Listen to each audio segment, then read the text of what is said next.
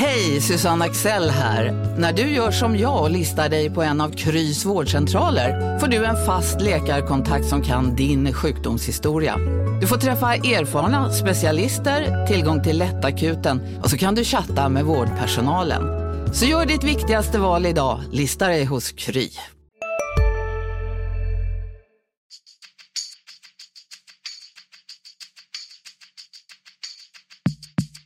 Skönt att komma ut och eh, bara lukta gräset. Så det, är, det är fotboll för mig. Nu är jag här och jag är väldigt glad att eh, kunna spela för det laget som jag har närmast om hjärtat. Om å skape tro, om å tro på det vi gjør, jobbe videre. Og vi skal bare ut der, og så skal vi levere. Og det skal vi jo. Basta.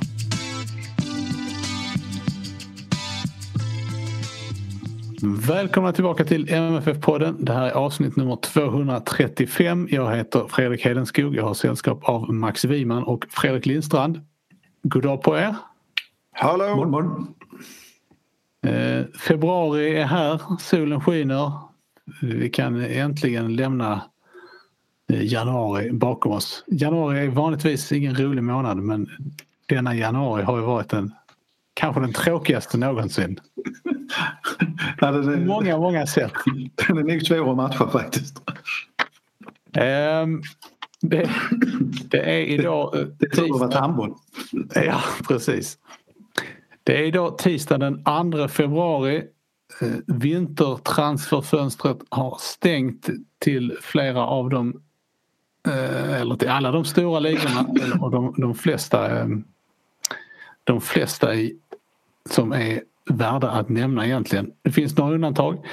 Vi kan återkomma till dem. Men vi vet ju i alla fall idag att för Malmö FFs del så har det här transferfönstret eh, utåt, ut åtminstone varit väldigt, väldigt stillsamt så här långt. Eh, det har kommit, kommit nya uppgifter om, om bud på Anel Ahmedhodzic men vad vi vet i talande stund så har det inte blivit någonting. Är ni överraskade över detta? Ja, vad ska man säga? B både ja och nej. Det känns som att M MFF hade ju kunnat sälja honom om de hade velat det. Tänker jag. Men det, med tanke på intresset så är det lite konstigt kanske anmärkningsvärt att, att man inte kommit fram till någonting. Men man ska komma ihåg en sak att om, om vi nu får tro de rykten som finns om att det handlar i första hand om Atalanta och att de var intresserade av en övergång till sommaren. Eh, så har ju egentligen ingenting förändrats sen igår därför att den typen av överenskommelser kan göras när som helst. Mm. Eh, och jag tittade, eh, om jag minns rätt så när Zlatan gick till Ajax då var det en överenskommelse som gjordes den 23 mars mitt under en landslagssamling. Eh, för det var ju samma sak där, de ville ha honom till sommaren och jag kan tänka mig att Markus Rosenberg delvis ligger bakom det här också att, eh, att han kanske inte ska göra en övergång mitt i säsongen. Det finns ju en risk i det för det ska, man kan ju skada sig. Men, eh, men alltså Atlanta, Atalanta-fönstret är ju öppet på det sättet fortfarande om man tänker övergång i sommar. Mm. Ja, men precis, det kan ju mycket väl vara så att de vill liksom tydligt markera sitt intresse för att någonstans Även om det inte riktigt funkar så, så funkar det väl kanske lite så ändå att de vill stå först i ledet på något sätt när, när, när det ska trappas igång igen till sommaren. Sen så är det osäkra tider för dem precis som för MFF förstås. Det är ändå en stor investering och sen så bedömer de väl kanske helt enkelt att det här, att de inte är ett skriande behov av en mittback på det viset. Affären måste inte ske nu för dem. Det är en annan sak om de hade varit desperata. Ja, och han är ju heller kanske inte en spelare som man tänker sig eh, eh, som man kan kasta rakt in i laget i vilket fall. Eh, man kan tänka sig att de, att de känner att han skulle nog må bra av en försäsong med laget innan, han, innan det är dags att spela.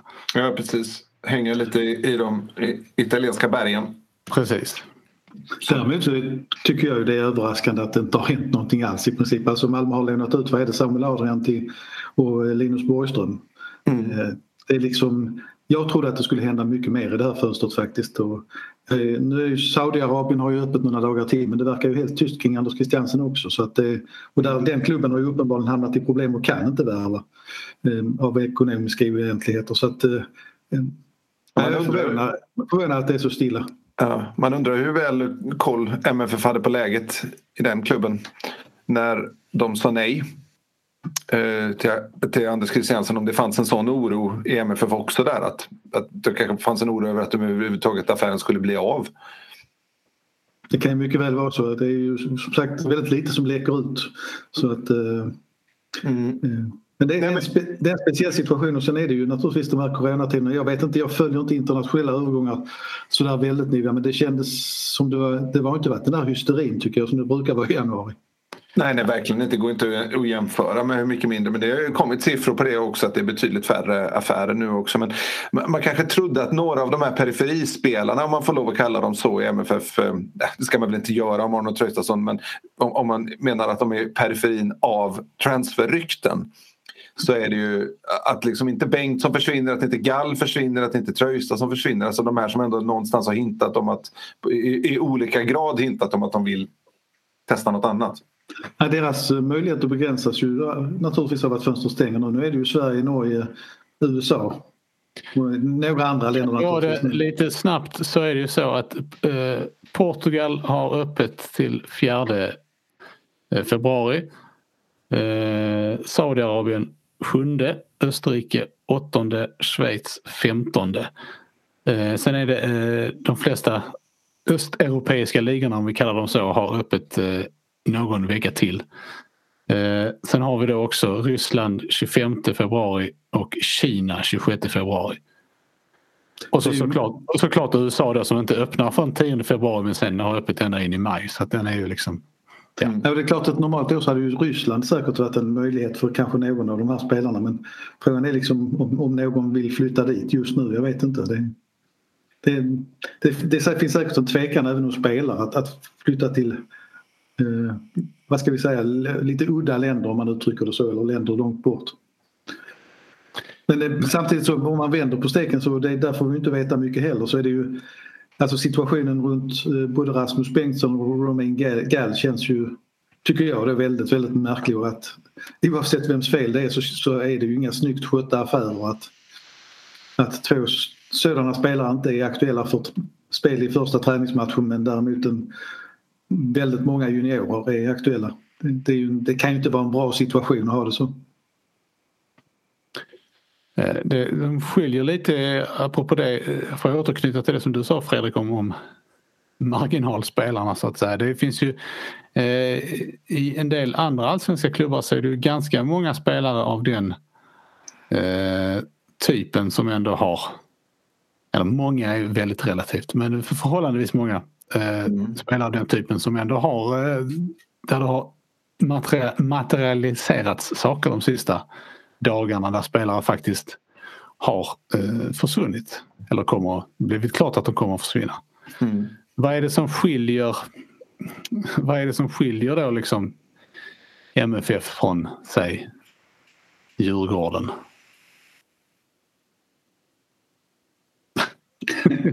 en talande tystnad. Nej, men det, jag tycker det är jättesvårt att säga eftersom Malmö dessutom då valde att testa väldigt många juniorer i första träningsmatchen så, så vet jag inte riktigt. Det, det, det, är lite svårt att se exakt vad de, vad de vill. Mm.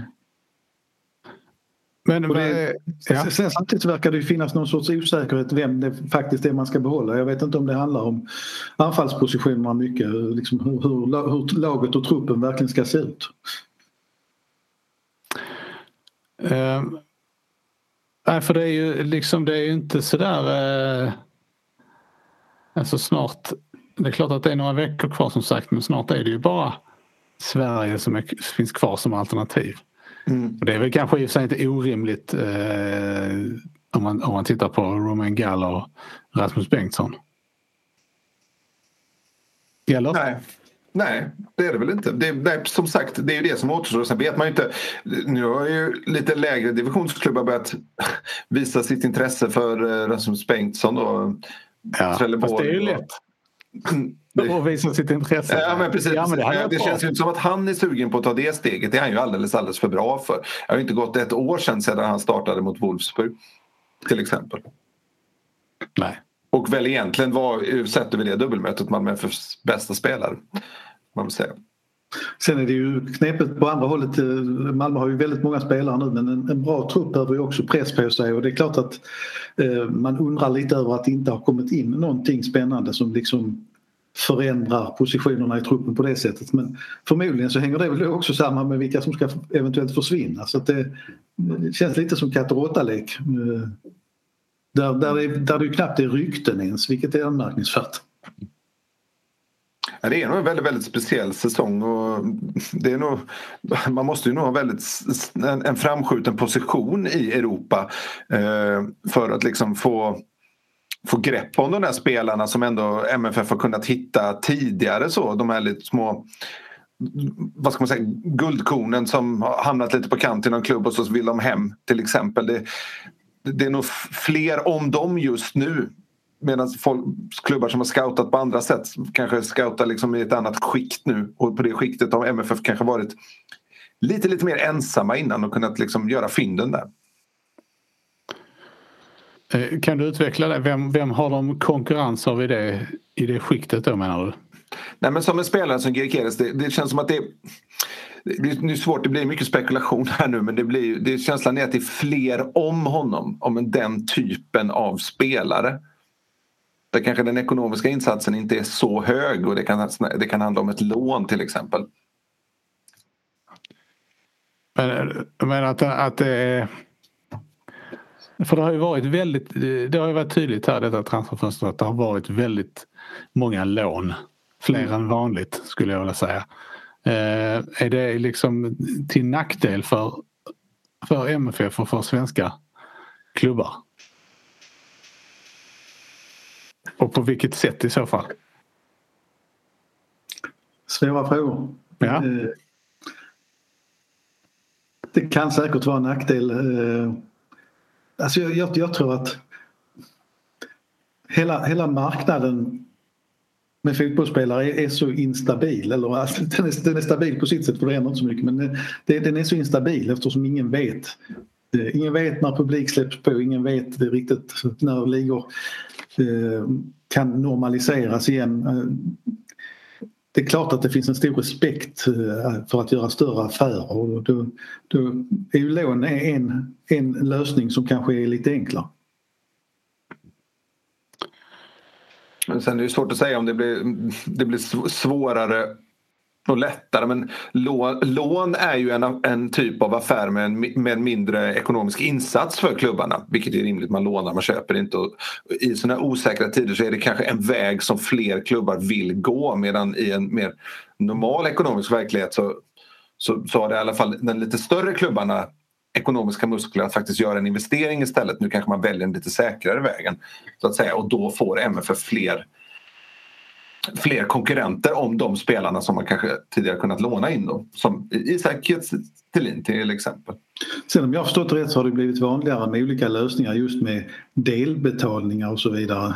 Eh, och det är klart att då kanske det är också en sak som gör att man är, är försiktigare med att verkligen göra affärerna för att i det här skedet så den, den klubb som, som vill sälja spelare vill ju ha in pengar så fort som möjligt för att rätta upp ekonomin eh, som då är omskakad av coronasituationen och så vidare. Så att, medan köpande klubb då gärna vill dela upp för att, för att sprida ut riskerna lite grann. Så att eh, det är nog en, en betydligt osäkrare tillvaro och marknad än vad det, vad det brukar vara på många sätt och vis. Och det, det är kanske därför det är så mycket stiltje. Eller det är ju säkert en anledning till det. Men det hindrar fortfarande inte det jag kommer tillbaka till det är liksom att Malmö har en väldigt stor trupp där flera spelare då, som ni har varit inne på är, är marginaliserade och kanske inte aktuella för spel. Och det, det, för varje dag som tickar iväg med att den truppen inte förändras, eh, blir mindre för att släppa in andra spelare så tycker jag faktiskt att Malmö tappar lite tid i det här. Vad, vad hade du väntat dig att få se för utveckling då Max? Nej, men jag tror, alltså, om du hade frågat mig före jul så hade jag trott att både Anel och eh, Anders Christiansen var sålda och kanske ett par av de här marginal det är ju så starkt ord, men att, att situationen mot Rasmus Bengtsson och kanske Romain Gall skulle vara lösta och att man samtidigt då kanske hade tagit in två kvalitetsspelare. Alltså så man hade varit mer färdig med en trupp. Nu är det ju ändå, alltså tiden tickar ju på rätt så fort. Vi är ändå inne i februari. Eh, Allsvenskan börjar inte från om två månader men det spelas cup innan. Eh, och just det där att man, man vill ju spela ihop ett lag och vill ju få, få det att och, eh, ha, ha så att säga, den trupp man verkligen vill ha så snart som möjligt. skulle jag ju i alla fall om jag var tränare. Mm. Om man vänder på den eh, diskussionen då.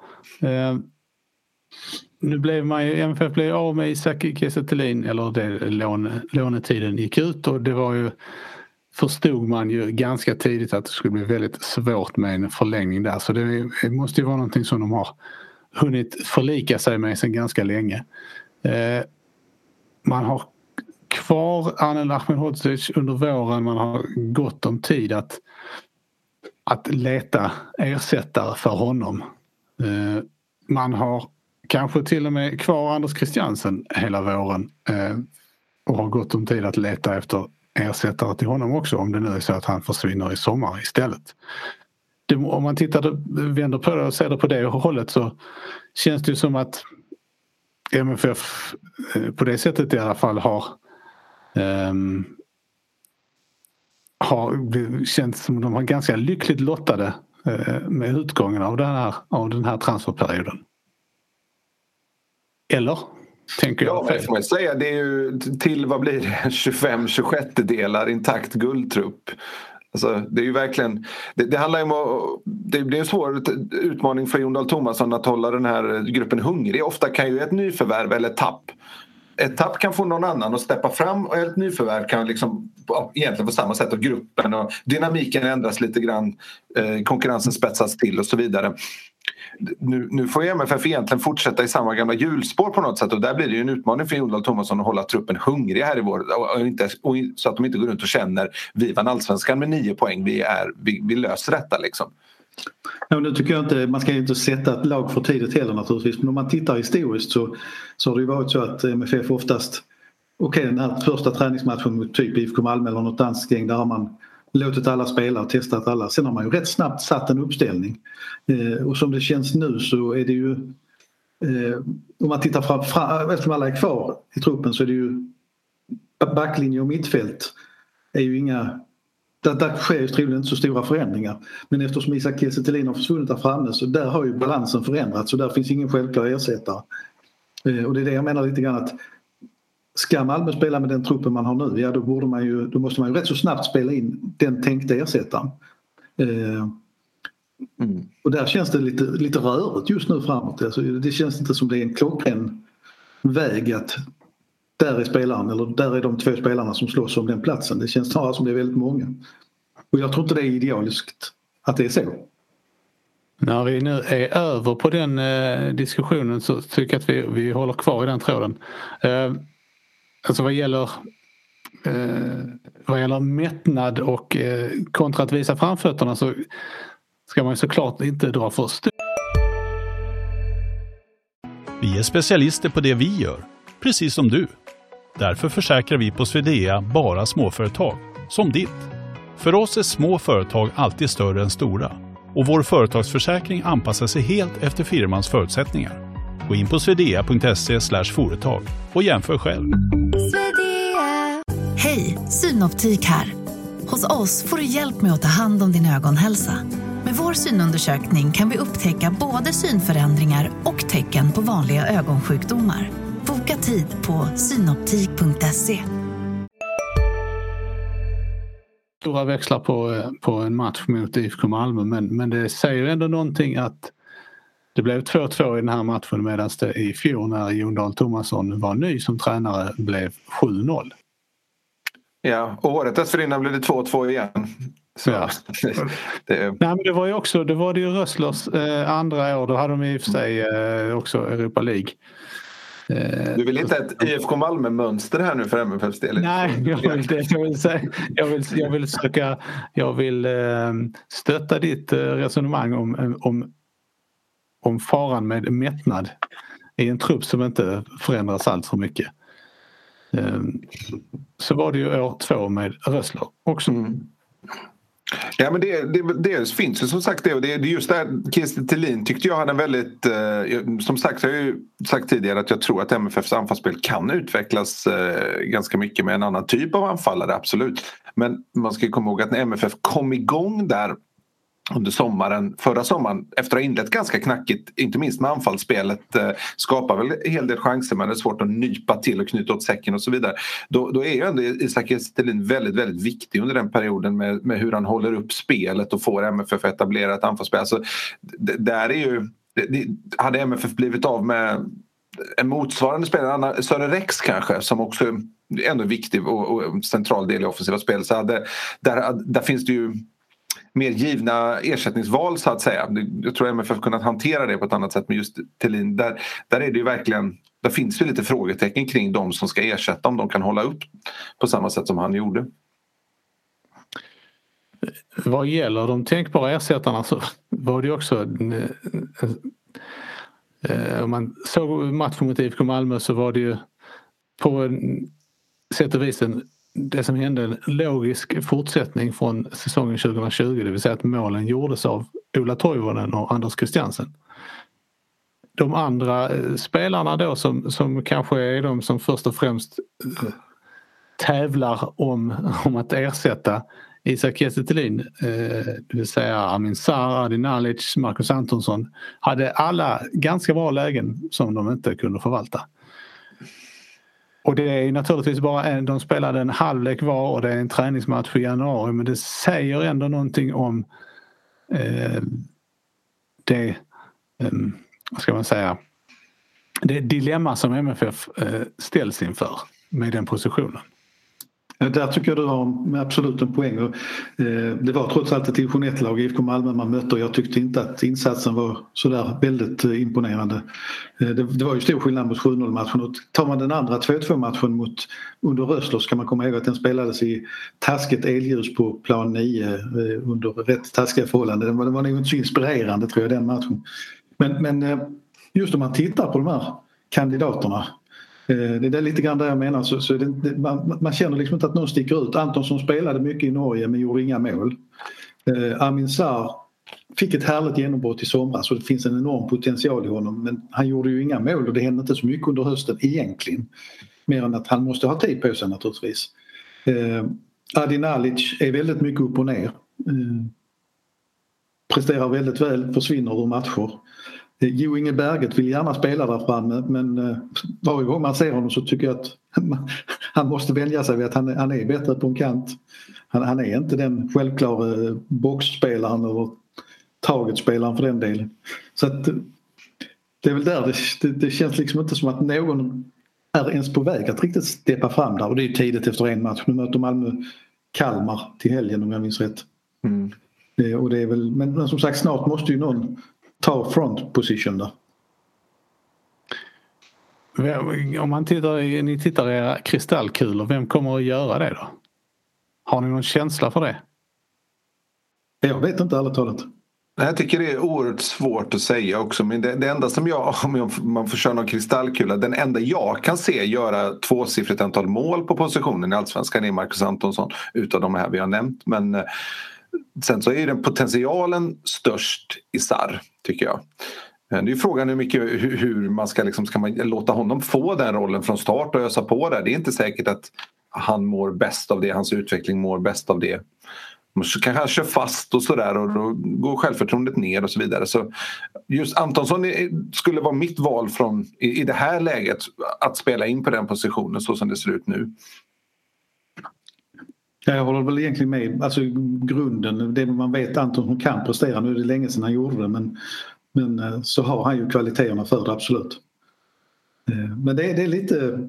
Sen får man ju tänka runt kanterna men det känns väl som att Sören Rex och eh, Jo Inge Berget är första valen där och de, det är klart Berget gör ju en hel del mål. Rex gjorde ju inte så mycket i fjol men, men eh, han, han är ju en målskytt även han. Mm. Men däremot så får man ju kanske, kanske, kanske lite känslan av att det är Nalic som är Jon Dahl Tomassons huvudfokus där, i alla fall från start. Men det är ju svårt att utläsa efter det är liksom inte så att man ska värdera första halvlekens elva högre än vad man gjorde den andra halv, halvlekens elva. Jag tror inte man ska se det på det viset. Liksom. jag tycker det är jättekul att få se många ungdomar i spel men det, det blev lite konstigt nu för det blev liksom så mixade lag så att ja, det, var, det var lite svårt att få grepp om det tyckte jag. Den spelmässiga insatsen var ju inte särskilt vass, det kan vi konstatera. Om man blickar fram här mot vilken typ av besked tror ni att eh, Tomasson Thomasson vill ha i, i de närmaste matcherna? Som ju är lite mer på allvar så att säga. Han vill nog se en anfallare börja göra mål. Jag tror faktiskt också att det hade varit liksom lite proppen nu för någon där, någon som tar för att visa, liksom, som visar att eh, eh jag ska stå först i ledet, det, det här är upp till mig. Eh, och sen också sen rent kollektivt då att pressspelet börjar sitta. Där är ju, det är ju en bit av spelet som MFF vill utveckla då att man är erövra bollen ännu snabbare och ännu bättre och ännu mer i rätt lägen då förstås. Men, men, men just effektiviteten är ju någonting som MFF kan förbättra. Lägena skapade man ju och absolut MFF gjorde, gjorde jättemycket mål i fjol. Men man kanske upplever det som att det var enskilda matcher som drog upp den, det snittet. Om man till exempel istället för att säga vad jag misstänker är så borde jag förstås kollat upp detta innan. Det kan vara till en annan gång. Eh, medianvärdet av antal mål Alltså snittmatchen, hur många mål MFF Malmö. Det är en sak att vinna någon match här och där med 6-0 men majoriteten av matcherna, alltså vinner man dem med, fy, med Alltså att man aldrig vinner stort utan hela tiden gör tre mål kons konsekvent i matcherna. Det är ju, det är ju mer, det är bättre, de har ju större chans att vinna fler matcher så att säga. Det är det det handlar om. Sen när du pratar om eh, pressspelet Fredrik så tänker jag också det, det har ju en del i, alltså den, den som kommer att spela längst fram i MFF det handlar inte bara om att göra mål utan det ska spelare som ska göra ett hårt jobb i pressspelet mm, också. Mm, så är det. Eh, och det, det jag, jag, vet inte riktigt vem som är bäst skickad där men det, det kommer ju vara en viktig del naturligtvis. Mm. Däremot tittar man bakåt, det är väl eh, egentligen bara ett frågetecken och det är väl vem som spelar eh, mittback bredvid Arnel nu när vi vet att han då förmodligen är kvar. Mm. Eh, om det är Lasse Nilsson eller Frans Brorsson annars så känns det ju som att om jag skulle börja plocka ett lag nu så spelar Erik Larsson högerback och eh, eh, vad heter han på vänsterbacken? Knutsen. Knutsen. Eh, och sen spelar eh, AC, Levicki och eh, Toivonen på innermittfältet. Mm.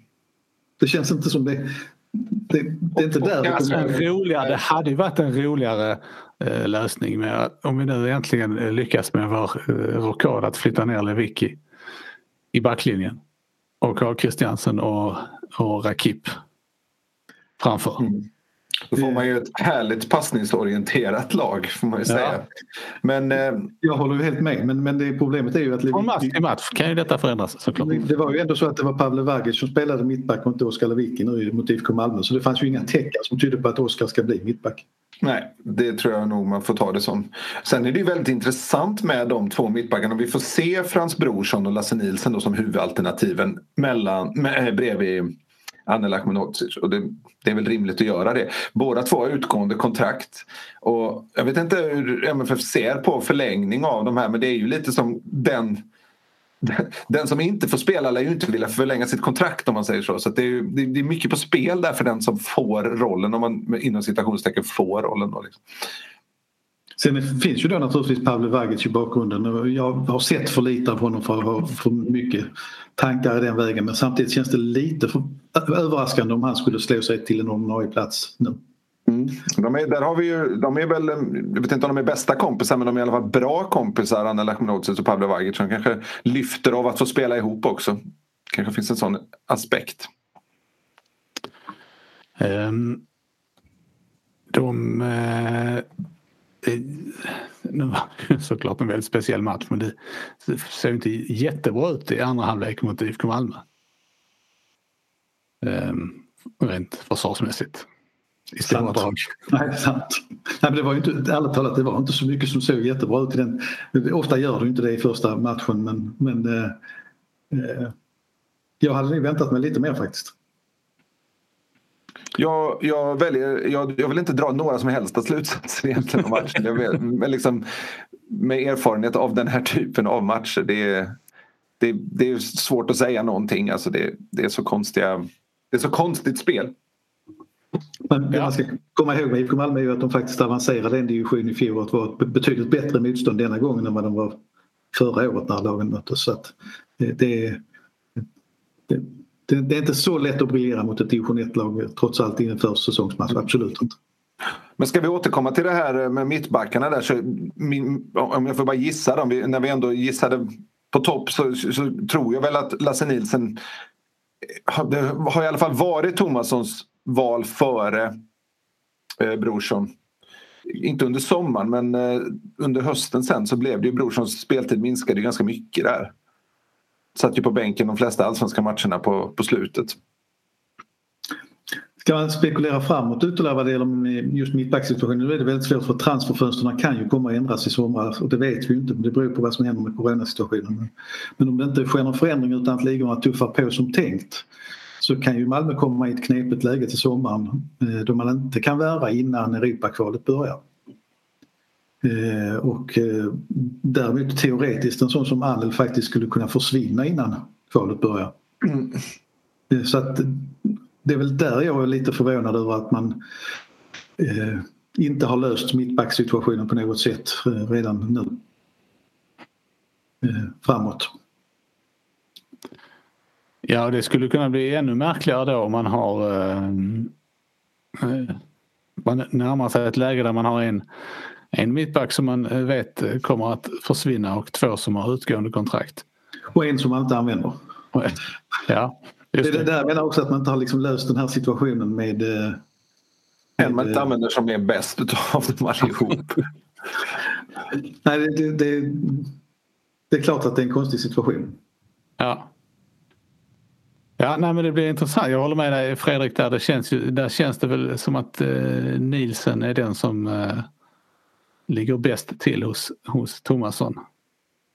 Eh, det är lite som det kändes i vissa lägen i fjol att eh, when in doubt välj en dansk. Mm. Ja, det är återkommande. Jag vet inte om det har något med det nationella att göra. Det, var... ja, det, var ju, det är nu medvind nu på handbollsfinalen. Eh, jag tittar på det, det här jag pratade om transferfönstren. Eh, det finns en sida som heter Fotbollstransfer som brukar ha dem väldigt väl uppdaterade men det är så osäkert eh, läge tydligen i världen så att där ligger fortfarande förra, våren, förra sommarens sena sommarfönster kvar. Det finns inte angett vilka som det blir denna sommaren. Och jag tror det blir inte så sent som det var i fjol, det kan jag inte tänka mig. Men det speglar också den osäkerheten som, som finns framåt. Mm. Eh, till sist tänkte jag bara skulle fråga er vad tror ni eh, att det, vad kommer MFF att bjuda på för typ av lag här mot, mot Kalmar? Kommer det att bli, eh, kommer vi se ett embryo till en startelva här eller vad, kommer det bli fortsatt full rotation? man kommer gå lite mer åt ett startelva-tänk ju närmare kuppen man kommer. Jag tror, jag tror att det redan nu blir så. Man, I alla fall att man väljer att spela ihop lagdelar i alla fall. Jag tror till exempel vi nu, innan matchen mot IFK Malmö så visste ju faktiskt inte Jon Dahl Tomasson vilka skulle, som skulle vara kvar och inte. Nu har man ju bättre koll på det, i alla fall till viss del. Eh, och därför tror jag till exempel att backlinjen kommer spela tillsammans. Precis som den offensiva fyran kommer höra ihop. Eh, jag skulle gissa att det blir så i alla fall. De har ju sex, det är två gånger 60 minuter också så att man kan ju mer sätta ett lag mer. Jag skulle säga det, man vet inte riktigt vilken grad det påverkar just det här att de spelar två gånger 60 minuter. Eh, någon gång när de på något träningsläger har de faktiskt spelat med nästan tre olika elvor i de lägena. Så många spelare har de inte riktigt nu men, men eh, eh, det borde ju bli som Fredrik säger att man skönjer lagdelarna annars, annars skulle jag bli förvånad. Har ni några eh, övriga tankar och funderingar som ni inte har eh, fått ge uttryck för? Ja, det, det jag tänkte på var att vi pratade det inte så mycket aktivitet på marknaden in här. Men det, det, har inte varit så mycket aktivitet överhuvudtaget de senaste transferfönstren på, på MFF. Förra sommaren har väl också sin förklaring i corona men även innan det eh, då var det ju egentligen bara Kestelin som kom in. Och in, dessförinnan så var det Knutsen och ett lån av Beijmo Och i somras så var det ja, Toivonen, om vi kan kalla det för en sommarvärvning, kom ju i början av juni och sen så var det ju Beijmo då på nytt.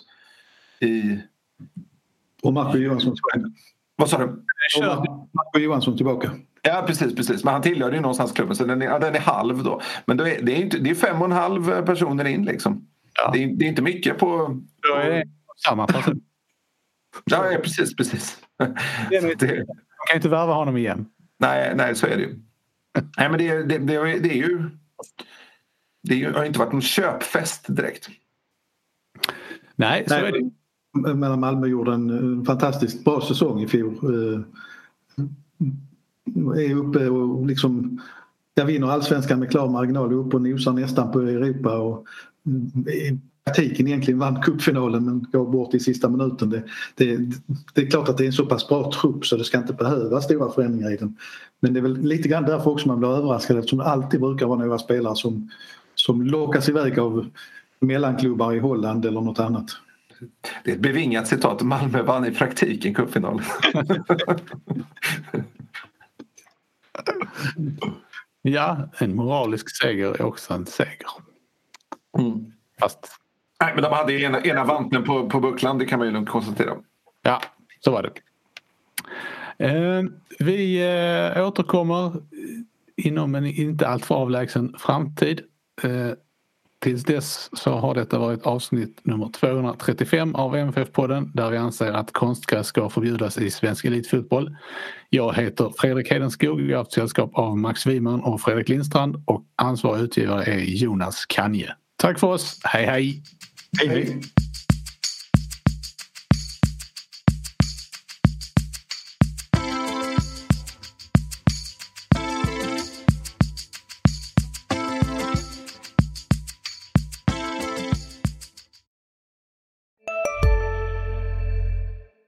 Redo för sportlovets bästa deal?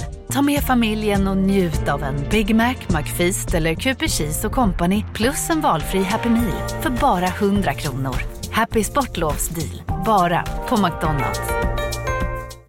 En nyhet. Nu kan du teckna livförsäkring hos Trygg-Hansa. Den ger dina nära ersättning som kan användas på det sätt som hjälper bäst. En försäkring för dig och till de som älskar dig. Läs mer och teckna på trygghansa.se. Trygg Hansa. Trygghet för livet.